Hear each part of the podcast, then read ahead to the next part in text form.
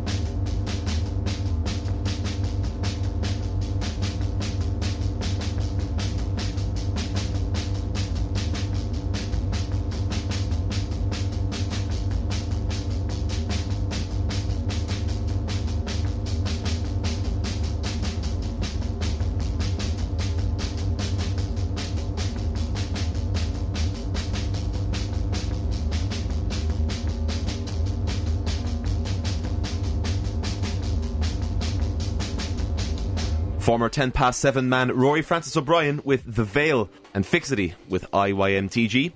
This is Red on Red, Cork's new music podcast dropping every Wednesday via redfm.ie. My name is Mike McGrath Bryan, and for the next hour or so, we're chatting with Altered Hours guitarist and vocalist Cathal MacGabhann. Cathal, how are you, buddy? Very well, Mike. Thanks for having me on. It's been a really busy spring for you. You've been on tour around Europe supporting your new EP, uh, and your festival season has just kicked off. You played It Takes a Village there just over a week ago back in Trabolgan. Yeah. How did tour treat you, and what was it like to come home then and kind of finish that swing of dates with a gig in Trabolgan? Um, it was lovely. I mean, uh, yeah, it's been a busy time for us. Um, yeah, I don't really enjoy when there's a week off. We came off, we came home, and there was a week. We'd done a rake of shows around Europe, and then there was a week off. So you kind of come back into your like usual habits. So it took twice as much energy to kind of get going and be like, all right, grab the guitar, grab the amps, put them in the back, and let's let's rock and roll. But um, yeah, it takes village was it was really nice, and uh, it was just uh, it was nice to do a Cork show at the end of a trip rather than the start. Maybe um, kind of felt nice and relaxing to come home to. And how did it feel to be playing in Trabolgan? Wasn't it the Cove you were in? We were the Cove stage, yeah. That was a really, really nice stage. Uh, I went down for the Saturday Mm-hmm. there myself, and the feeling of it was it's like it was just kind of like a mini life at St. Luke's Field, just kind of into this weird corner of Yeah. the holiday camp. Um, like, what was it like playing in that space and dealing with that space? Um, well, for us, often, I mean, yeah, they definitely went for the Luke's lights. I think you could see that straight away. The kind of big laser beam lights and You saw the line array of speakers as well up yeah, the front yeah, as well. Yeah. Um, no, it was a really nice stage. Um, they did a great job. Um, I think everyone was very curious as to how that festival was going to go, what it would be like. Yeah, I just I found it quite easy actually to play there. To be honest, it was it was it was just a nice, simple, fun fun show. Tickets are now on sale for It Takes a Village 2019. available from uticket.ie. Uh, extremely early bird tickets available as a response almost to the positive uh, reception that the festival has got. I guess so. Yeah, I, it's so terrifying when people think about 2019, isn't it? You're just coming to terms with 2018, or I'm still I coming am. to terms with 2001, much less Yeah, anything else. I mean, know. still got those cargo shorts on and stuff. I actually have a pair of cargo shorts at home. I just wear them around the house. Um, but we'll dial things back, not quite as far back as 2001, Okay. but the Altered Hours, uh, for those unfamiliar with the band, have been a staple of the Cork music scene for nigh on the last decade now, uh, trading in a kind of a psychedelic inflected, really lean kind of post punk take on whatever you're having yourself, really. um, because it's odd to try and kind of sum you up. You started in 2009, thereabouts, and right off the bat, there's an incredible amount of creativity and a little bit of a buzz surrounding you at a time when, you know, Cork music is still very much kind of recovering from another purple period of its own. Uh, the recession is just about to hit. Venues have begun to shutter. Venues that would have been, you know, keepers for the scene Yeah. throughout the Celtic Tiger. And the face of the Cork music scene is starting to change and move away from the post rock and house music, etc., that had kind of carried it through the prior decade. What are your memories of how the band came together? I guess uh, the simple answer is just the music I was listening to and we were listening to at the time. But also, um, I think um, uh, me and Elaine um, have always had a bit of an adventurous spirit, and we always we always tried to live in like strange places for a couple of months, or like we moved to like the Cliffs of Moher once just to live there for a few months, just for like no reason. How did that go? Um, it was beautiful, and you know, got to, got a lot of songs written. And I think back in it was kind of the very start of the recession, and like the rent was like thirty seven euros a month in some cottage or some crazy thing. That's what I was paying anyway. I remember it was like Sound. insane. Like live in a place called Hag's Head. It was called, and uh, You killed someone for that now. you would, yeah, pretty much, yeah.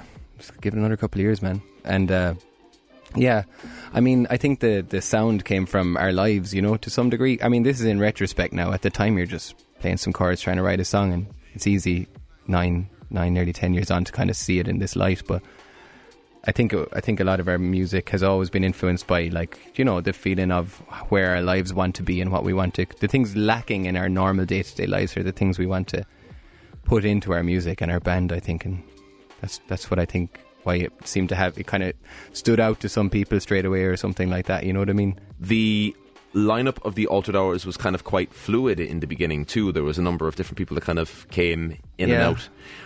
What was that like to deal with? Um, with kind of lineups being fluid, how did that kind of affect or inform the creative process that you would later kind of set in stone for yourselves as a five piece? the fluidity of the members in the past, or whatever you, way you want to put it, they um they came and went because um I had decided very early on, to my detriment to some degree, that I would never stop. You know that I was just like I'm on this. I don't want to do anything else. I'm just going to start a band. I want to sweat around the world. I want to play music. I know it, and uh, maybe I was, you know, I was a little younger. I had quite uh, maybe the wrong type of confidence at times, but I think um, it helped overall just keep it going. But um, um, that's why. So if someone had to leave or they were too busy with work or something that was actually probably very important to them, I would just be like, okay, that's not enough. You know, you need to be here and do this. You know. And luckily, never, nothing ever ended unamicably. It was all good. They just understood I kind of needed to do this in this pace, and some people couldn't or wouldn't or didn't want to. You know, at the time I was writing all the songs, and it was very like, I can do this anyway. I'll do it. You know, no matter what. And uh, I think it was when Kevin joined and Andrew, our uh, the guitarist before him, left. I thought.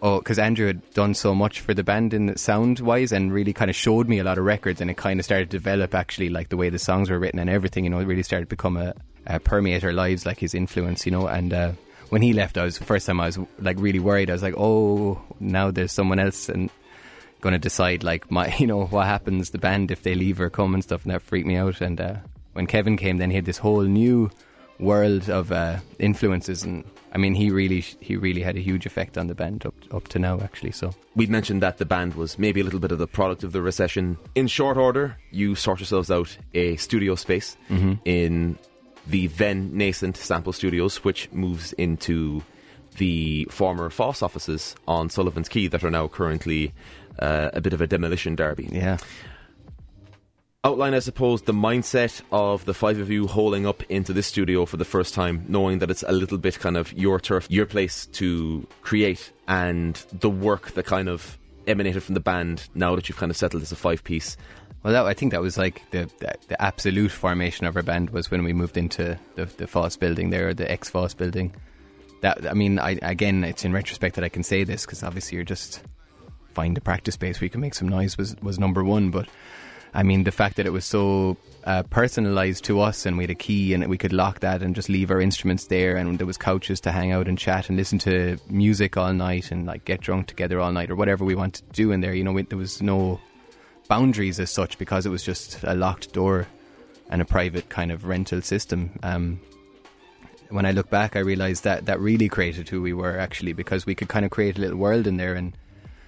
You know, it, you know, you leave practice and all your gears in the same mess it was the next day when you come back, and you can kind of re-enter it. I don't know. I'm A home. yeah, at home. Yeah, pretty much. You know, exactly a home for the band, and I feel like that had a huge effect on us. Actually, Things that would have flown before, and the idea of a band having a key to a city centre studio. I know it seems insane now, doesn't it? And we thought that. I mean, I didn't think the recession was going to whatever when Fine Gael announced a couple of months ago that the recession is over. Apparently, I remember they said that it was kind of like it's over now, which everyone was like, really? But I didn't think it was going to end No. officially that it, quickly, you know. And, and I mean, you see the city now; it's so different. Just in regards to practice spaces, we used to, I used to walk around with like Tom and Dan from the Trumpets Jericho, and we could point at buildings, be like, "Will we call them?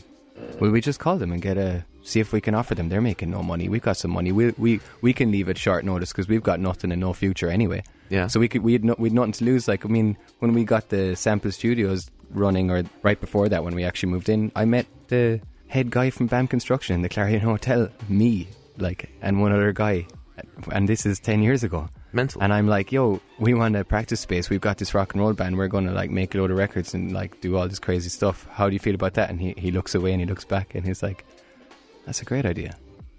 Just pay the rates or whatever it was or whatever. I mean, how crazy is that now? that six track EP got done inside of Sample Studios. Yeah. Inside of Cracks in the Light. You're mm-hmm. working alongside collaborators. The EP Downstream releases in 2011. I think so, yeah. By now, the momentum is beginning to get behind you, and that you've got a good reputation already as a live band. You can now back it up with a six track EP that you've been working on methodically. I suppose outline the creative process and the changes that kind of occurred in the band's dynamic. No, like uh, Downstream was very much uh, the best of like 20 songs that I'd written for the first time, kind of not for the first time in my life, but for this band, and, and, and, and just wanted to push them out so we could get shows. That EP was so we could get shows and show that like the production would say something, you know, like uh, so. That kind of worked. We got our launch show, and it was the first time I met um, Joe Kelly from the PAV at the time, and um, he he was nice enough to allow us to put our first show on in the PAV. I think to launch that. I think I liked him at the time and said that it was finished. Even and I was like, yeah, man, the six seven tracks finished. We're totally going to take the date because I didn't I didn't know he could offer us another date. I was like, oh my god, sometime in November. I, yeah, it's totally done. Let's take the date and then it's good to set a deadline anyway because you get Yeah. you actually get it done. But um, I think at that show was how we got to Berlin in the end. Actually, funny enough, it was that direct. A guy, um, um, a guy called Ben Patterson, who was a friend of some of the guys over in Berlin, um, where we recorded Sweet Jelly Roll, saw us at that show. Literally, kind, I somehow contacted us or went for a pint or something. Was like, "Yo, man, I'm like, you know, can uh, sort you out with some studio time uh, in Anton Newcombe studio in Berlin." And I was like, "Yeah, I love that band. Follow Anton Newcombe religiously. Like, would would yes, Brian Jonestown Massacre, for those that don't know. yeah, uh, and yeah." So We'll talk a little bit more about the creative process uh, and follow up records after we come back from some music. You've chosen a bit of a playlist for us this evening, as is now tradition on the Red on Red podcast. You got Roslyn Steer with Hey Sunshine. Um, yeah, Roslyn Steer, huge fan of her work. Um, she's an incredible human being, and this song I remember hearing it while I was recording in Berlin during doing Sweet Jelly Roll, and I heard it by myself, and I just thought it was the most beautiful thing. And you've got O Emperor with Make It Rain. The boys, love the boys. Any further comment? No. All right, so we'll get straight to it. So this is Roslyn Steer with Hey Sunshine here on Red on Red.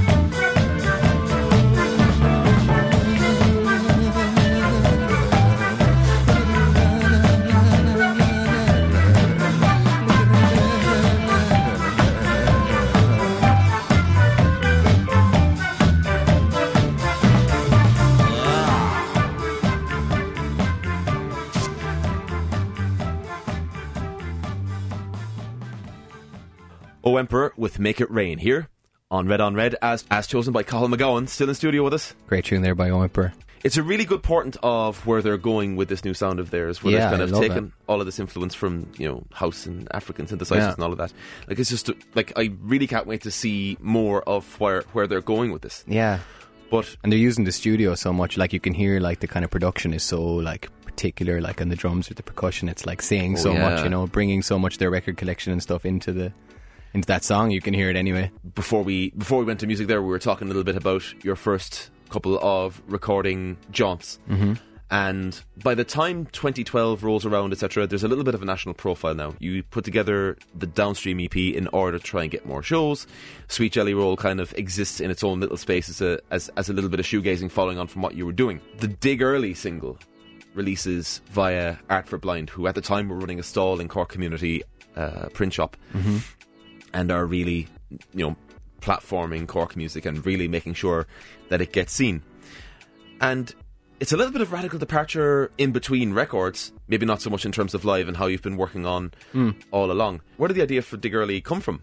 I think it came from two places. Uh, one, it was just some demo I had on a four track from a couple of years before, and then what really transformed the song was uh, Kevin's guitar part, uh, where he like swipes his arm violently up and down the guitar, and it kind of sounds nothing like a guitar. It's kind of uh, I think that kind of solidified the track. Um, we used to just jam it at shows uh, and kind of do it as a kind of a jam track, and then it became kind of structured throughout that. And then Yeah. when we recorded it, we kind of put it in stone. So it kind of had a bit of a loose journey. For those unfamiliar with the hours, the Dig Early single is available for streaming on the band's Bandcamp and is something of a live favourite. The single brought you onto further national attention from the blogosphere. Um, places like the Thin Air, obviously, specifically became very big fans in very short order. You had been getting drips and drabs of local attention. I suppose outline what the buzz around the song Dig Early and the single Dig Early did for ye as a band and kind of what opportunities came from the little bit of buzz that yourselves and Art for Blind had helped generate underneath it. Um, I, I think I think what I noticed about that track is you can't control what track people are just going to like. Yeah. You know, like you could you could plan it all day in a studio and with the management team. Not that we have, but you know, you could do you could go to great lengths to plan. You know, a release that people are going to love this this summer and they're going to dance. You know, and they're going to drink Heineken have a great night on this song. You know, and Yeah. like I just don't think it works like that. People people's ears are actually you know more interesting than that. And Yeah. I think we we literally dropped that song just we were in Berlin recording Yeah. for the second time. We were recording in Heat Not Sorry, and we put that song. I ran out to the cafeteria where there was Wi Fi, put the song on the internet, emailed like five people, went back in and started recording for eight hours the next album. Like, that's how personally that video was released. was exactly like that. And we were in Berlin busy as hell for the next three weeks recording. Came home and did an Irish tour. Yeah. And I did notice a difference when we came home because we three days off after that, and we did the Certain Three tour with Miles Manley actually and another UK band called Patterns. And Yeah. people were loving that song. And when we played the Pav, people were going mad for that song. And I definitely noticed at that point that people were connecting to it. Art for Blind obviously put their weight behind the 7 inch release Uh-huh. and a lot of the press. What was it like that first time around dealing with Danny, uh, the, the label head, and kind of getting that relationship started? How did you come to trust one another and, and Um, work together on, on, on that and further releases? I guess as most things in the Cork music scene, it was through Albert Toomey. Hey. I and uh, yeah, I think I think Albert and Danny knew each other from before even Danny moved to Cork. And Danny called up to Sample Studios before we'd done Dig Early or anything. And I remember just chatting to him and just getting on well. And uh, Adele works with Art for Blind too. Um, they're kind of run it together actually. yeah, my apologies. Yeah. I mean, it's been a quite a simple, nice relationship. Actually, every they keep things quite basic, and they just do do a great job. And that's kind of the way we like to do it when we're releasing a record too, not overcomplicate anything, and just try and do a good, simple job and get a good product out in regards to the vinyl, like packaging and all that stuff. And uh, it's very, it's been very pleasurable and, and easy, actually. I must say. the whole lot of them, Danny, Albert, and Adele, kind of all came together to jointly release um, your first album, In Heat Not Sorry, which released in 2016. Obviously, being a first record, and after you know a certain amount of momentum being built, a certain amount of expectation being built up, What were your thoughts going back to Berlin, but also a little bit of a weight of putting together something that would stand to its own as an LP, while leaving Dig Early off it as well? Yeah, a lot of people, a lot of people were confused by that. We left Dig Early and Sweet Jelly Roll off of Yeah. the first thing because technically Sweet Jelly Roll is a single too. So a lot of people are like, "How did you leave them off?" They're like, "They're still actually our biggest listening songs." You know, I think. Really? Yeah, yeah, totally. Yeah, um, you know, just like stats wise or whatever. All right. I went into the studio to do in Heat Not Sorry to make another record. You know, that's I mean, like, and to try and make it real and genuine and to be relevant to our lives, which is the thing that we try and strive for. Which is not a very easy thing to do actually, because you're just I mean, we make rock music, so how far can you go with this? But that's that's the, that's the the way we talk about it and think about it a lot. So um, that's kind of why we left Dig early off because we realised it was from another time, and even though that would help solidify the record as a kind of bring together a lot of people and celebrate the album as a kind of a you know oh I love this track by the Altered Hours now they've released an album. That's on it and this is on it. You know we kind of just made this other new thing. Judging by the reaction even from my friends some people had a lot of people had a lot of things to say about that. You know e- mm. even on a personal level you know friends and stuff some people were like god it's too heavy. I can't listen to that record. It's way too it's not fun to listen to. And other people are like I love it or some people love the cover, some people hated the cover. Like friends of mine, I'm not even talking about, uh, which is even more interesting, um, which I totally welcome. I love that stuff. I mean, my dream is to have a band where you know 50% of people hate it and 50% of people love it. Because it means that they're engaging with it. Well, yeah, exactly. Uh, we knew what we'd done. Like we knew we'd made a record that was like particularly had a particular feeling and a particular place and time for us. So that's how I knew it was an album because it was something and not nothing. You know. in abandoning kind of early material in order to break and create an entirely new body of work for your first record.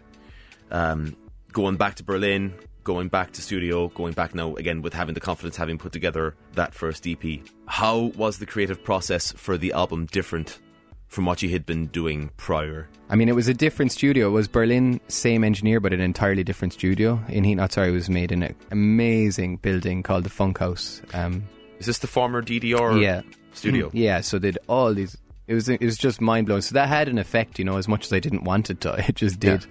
Um, and so that was a huge difference. Um, secondly, I mean, I knew that I didn't want to keep making the same kind of music at that point, and I knew that was going to be disappointing me because part of me knew, God, this band is doing okay. I could kind of brand this now as a kind of a shoegaze psych band and do this the right way and keep making songs sort of similar mix and kind of vibe to Sweet Jelly Roll or something. And I, mem- I remember listening to Sweet Jelly Roll when it was done and being so happy with it. And then being like, God, I could keep making tracks like that. I kind of know I could, kind of like a chameleon, if you know what I mean. I could keep copying and kind of doing versions of that to kind of brand this band. And I just knew I wasn't going to do that because I just would never do that. So I was just like, okay, I'm just going to keep making new, you know, versions of music or myself in every record. And it'll, that's why a lot of, you know, a lot of people allude to the idea that um, we're hard to pin down sometimes that way, you know. But the risk taking paid off when you hear back the record now. I mean, people are saying it's inaccessible or it's heavy. Like Way of Sorrow is just such a really good way into the record. Yeah, yeah, that's And a it- fun one, yeah. I mean, it's, it's so lean and aggro, yet also just fuzzy and heavy. And to me, kind of the assertion that it's a heavy record to get into doesn't necessarily stand up. We head back to the playlist there. You got Crevice with Anchorless Yeah, and uh, the great Arthur Pawsey, Yeah. Arthur-itis, Yeah. with Bathe. An interesting musician with an interesting record. yeah, one of the most unique people we got around, I think, at the moment. Like the stuff he makes and the way he does it, and uh, he plays in a band called Land Crabs as well, which I find incredible as well. Like their And Museum. museum as well. I mean, I, I actually love everything uh, Arthur Art does, and uh, yeah, I picked this one because it's just nice and chill, actually. But overall, he's an, he's a, he's he's a great asset to this this musical community. I think. And we'll get to his music straight after some Crevice. This is Anchorless from the In Heart tape here on Red on Red.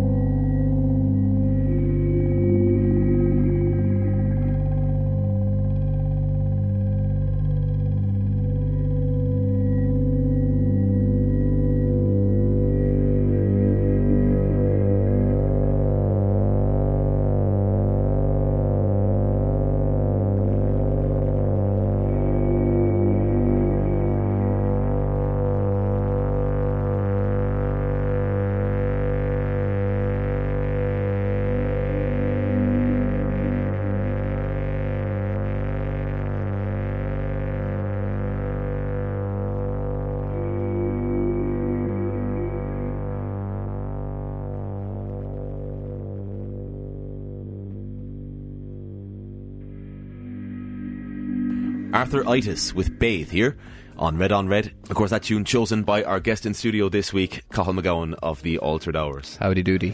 Your first album is in the can. European touring is kind of out of the way for the first time, really. And there's a whole heap of momentum now. You're mentioning Hot Press, you're mentioning the Irish Times.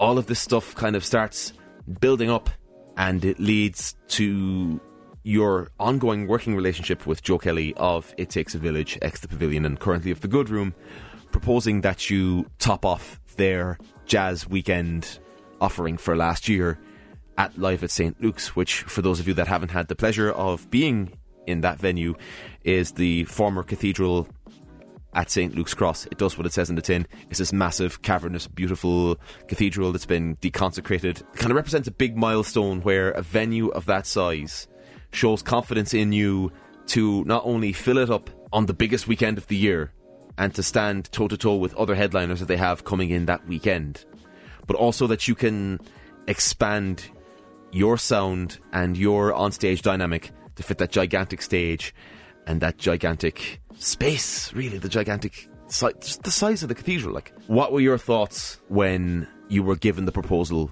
for playing at Live at St. Luke's? And how do you prepare for doing something like that for the first time? I guess Joe called me. He he, he often doesn't email and he calls. He's old school. Yeah, which I, which I think is cool. Um, so I probably can't remember it specifically. It's probably a long chat, you know.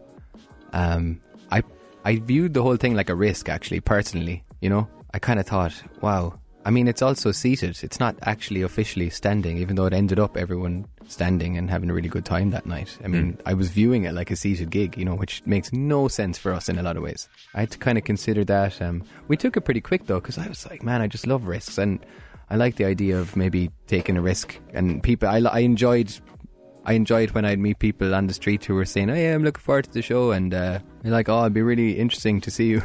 Everyone, I knew a lot of people who followed us were wondering, like curious as to how that would be, which I enjoy because then you know it's a risk, you know, where you're kind of like, God, I don't even know, I don't know either. You know what I mean? No Yeah. one knows how this is going to go actually, and that's that's a cool that's a cool thing actually. I think um, it also leads to the risk of it failing and everyone walking out of there thinking that was a really bad idea. Who do they think they are? Thinking they could play in such a big venue. But I But it- mean, we just got. I mean, essentially as well. Why, why I took why we took it, and we were so lucky to be asked. I was humbled to be asked by Joe to do something like that. The reason I took it because it was just it's a gig. You know, you you plug in your guitar and you you play a gig wherever it is. You know. It worked. The risk worked certainly because, as you mentioned, you were able to get people out of your, their seats. But like Yeah, I was really surprised by that. you were the headliners of a very solid bill in that it was yourselves, it was Will from Spacemen 3 mm-hmm. and, And Katie Kim and Katie Kim. Again, three heavyweights all on the same bill, specifically Will Carruthers opening the show, mind Yeah. you. I mean, my God, the amount of history attached to that name in Yeah. terms of the UK psychedelic rock scene, and for him to just Yeah, man, he's a legend. You know. coming away from that gig personally, and not just as a fan or as a friend of yours or whatever, but you know, and I wasn't the only one that felt it. There was the the buzz or the vibe maybe that you had delivered something different from an Altered Hours show. The feeling was that you had arrived. And I, I, I keep coming back to that point because, again, it really did feel like we were walking away from a band that had kind of reached a point in time and a, moment in time. What were your thoughts coming off that stage and in the days after where you're hearing this kind of feedback about, about the show? I guess, I mean, ultimately relief, you know, because I was so a part of actually planning the show. I mean, as an event, I mean, not even just playing that, that, that it was actually a lot of relief. There was a couple of days where I was like, oh, we're at the other side of that gig because it was a bit of a build up to that one, you know. I was, I was quite proud actually that we could do that, yeah. I could stand behind that show. I felt very relaxed on stage. I didn't feel like I, was- I didn't feel like any of us were pushing it. We tried a lot of new songs to make the risk even harder. We played like four songs we never played live before Which we'll Uh, get into there shortly. which was kind of like mad because we don't actually do that that much. Uh, we often kind of keep them in the practice space for a long time until we can really play, you know. Uh, so that was kind of fun to get to kind of felt like we were chancing that a bit, and uh, I had such a fun night actually. We hung out with Will, and I got to know Katie Kim a lot better that night. I had I had a lovely night actually, which meant a lot to me too. I kind of can't believe that people enjoy our band, you know, because it's a whole other human being and their whole journey, taking the time and energy and money and whatever else to, and you know, soul to go and you know, share it with our thing, you know, and we're, you know, I find that incredible actually. So I kind of can't even take it in, or, or I get too emotional. So when if someone says like we've arrived, or oh my god, they're the best band in Ireland, or something like, I mean, I mean, I don't, I don't under, I don't know what that means, but I can't. You know, I'm like, thanks. You know, I, I'm just like grateful, but I can't think about it that much, really. Well, I suppose there's the whole thing of kind of, you know, holding things up to your own internal locus of evaluation as opposed to relying on I mean, they're others. different, right? There's, you know, I had a different experience at that show than you did, obviously, even just considering where the two of us were standing, you know. Yeah. So I mean, I don't know. I'm, I just, you know, I'm in regards to reaction, like you're asking me, it's like, Yeah. I mean, a bit of relief, and if people say it was good, then I'm just happy. I'm happy they had a good night, and I'm grateful that they, you know, bought a ticket or whatever. Always amazed that people will spend money on your band, like. The show itself was a little bit of an, a prelude to this spring's burst of touring and the Mm-hmm. release of your newest EP, On My Tongue, available now online from thealteredhours.bandcamp.com, as well That's as true.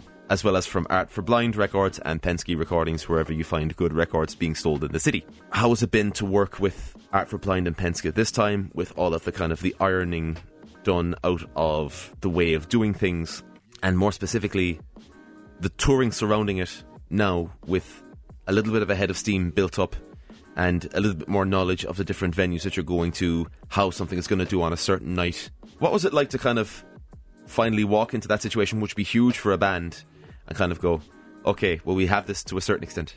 I never feel like I have it, you know. I feel like every, I mean, we every show, every single Altered Hour show is to us is wildly different. I, mean, I can't tell if that comes out or not, but we never, it never feels the same, and that's detrimental to our mental health. Sometimes I think because you can't plan, you know, three hours in advance of anything. But you know, this whole tour was my favorite trip we ever did. Actually, like this three weeks. Um, Just lay out the itinerary for those of those listening that may be unfamiliar with the Altered Hours. uh, you mean the dates, like, or Uh, the dates and not, but like the range of travel also. Oh, I mean, yeah, we've uh, we've a we've a tour manager and driver from Italy. He drives from Italy, meets us in our first date, which is in Sheffield. We fly to Sheffield, all the gear in the back, drive all around the UK, drive to France, drive to Germany, And then back drive over. to Switzerland, drive to Italy, and fly home again, and then drive around Ireland and do Ireland all in like three and a half weeks. which is an absolutely mental uh, thing to ask of anybody. And Yeah, it's I love it. Never want to go home. Like that's how I feel. But it is it is very hard. Like as well. What And- kind of toll does it take on the body, mind you? Oh, I mean, like pretty bad. Like even if you've got good accommodation, like it's. I mean, we we we we go hard when we play as well. You know, like I mean, even the gig would take it out of, toll out of you. So sit in a van for eight hours the next day, and arrive at a venue where you just have to set up and play and like give it your all, and maybe drive for an hour to the hotel and sleep anywhere and not know where you are. Yeah, your body's in bits actually very quickly.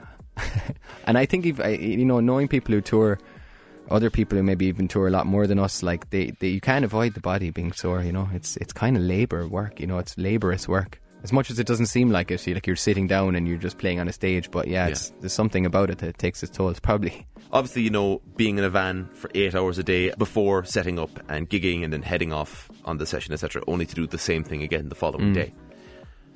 How do you, I suppose, keep cabin fever at bay with each other? How do you keep, how do you coexist peacefully in such uh, an enclosed space as a tour van? I have no idea. I think we're very lucky that we get on, you know.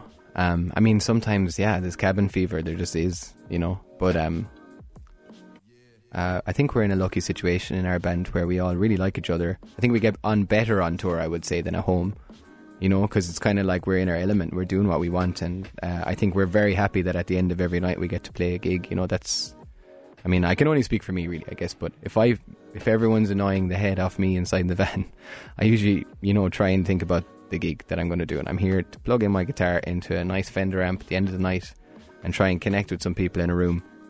You know, you know, like like old school. Like I always think of like Hank Williams and people like that used to drive around in the back of vans or trucks selling codeine. Like that's that's kind of where my head goes to, and I kind of go, look at that's you know when things are bad, that's what I revert to, and I'm like, all right, well, let's live that Hank Williams life then, you know.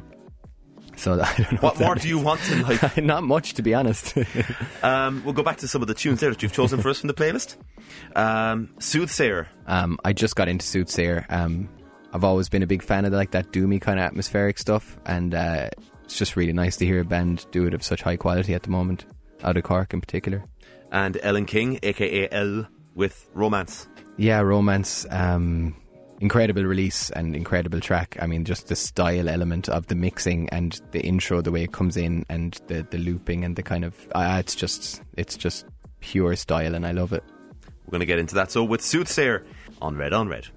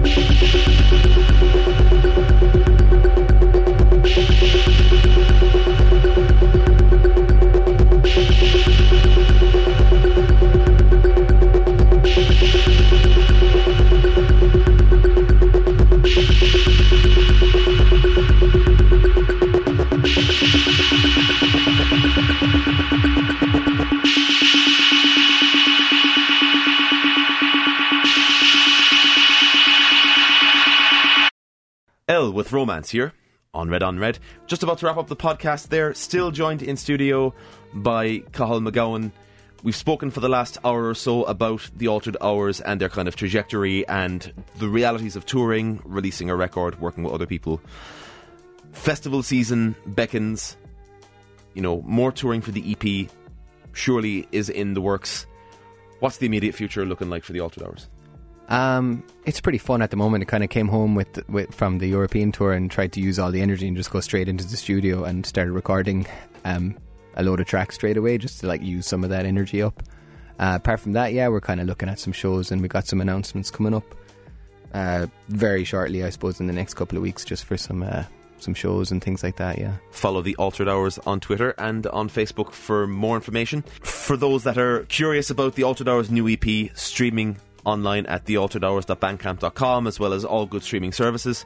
Where in town can the physical specimen be found? Um, I'm pretty sure it's Music Zone, uh, Plugged Records. Bunker Vinyl has it too. Yeah, yeah, Yeah. that's it. Just off the back of Record Store Day last week, of course, we did a special with uh, Ray from Music Zone a couple of weeks ago. Oh, cool. Lovely fella. But just a reminder that Record Store Day is every day of the year. That about wraps it up for this week's episode of Red on Red. Cathal, thanks a million for coming out. Hey, thanks, Mike. Thanks for having me. This is Red on Red, Cork's new music podcast from redfm.ie. Thank you very much for listening, and if you like what you're hearing, please take the time to subscribe and leave a review on iTunes, share this on your social media, and make sure to check out some of the artists featured online or at an upcoming gig. If you'd like more Irish tunes, please be sure to listen in to Green on Red on Sunday nights with Alan O'Donovan for the best of all that is Irish in Cork's Red FM, 104 to 106. Cathal, you're leaving us with uh, one more selection uh, from your playlist made for tonight's show, the dearly departed Saint Yorda with Death Ray. Uh, you had a little hand in the recording of a lot of. Uh, yeah, this actually songs. this record is um, I recorded it. Yeah, in, literally called some, some songs we did with Cathal. yeah, something like that. Yeah, I don't know. Kevin was obviously an important part of the band going forth. Roslyn is a big part of the scene now between Yeah. Can't Cope, Morning Veils, and her own work in Yeah. Crevice. Did you have any inkling 10 years ago when you were experimenting and doing all these mad things, precisely how good things would get creatively for everybody? Um, not really, but I mean, the only way I worked was I knew I was going to do it. You know, kind of even if I failed or not, just to keep me going. So that was that was where my my uh, motivation was coming from. No, I had no idea. I mean, we were just we were just young and trying to do something cool. You know. And that's the best way to be, Yeah. as young as you feel, Yeah. and trying to do something cool. Yeah. And on that note, we're going to leave this week's episode of Red on Red with Saint Yorda with Death Ray. And we'll talk to you next week.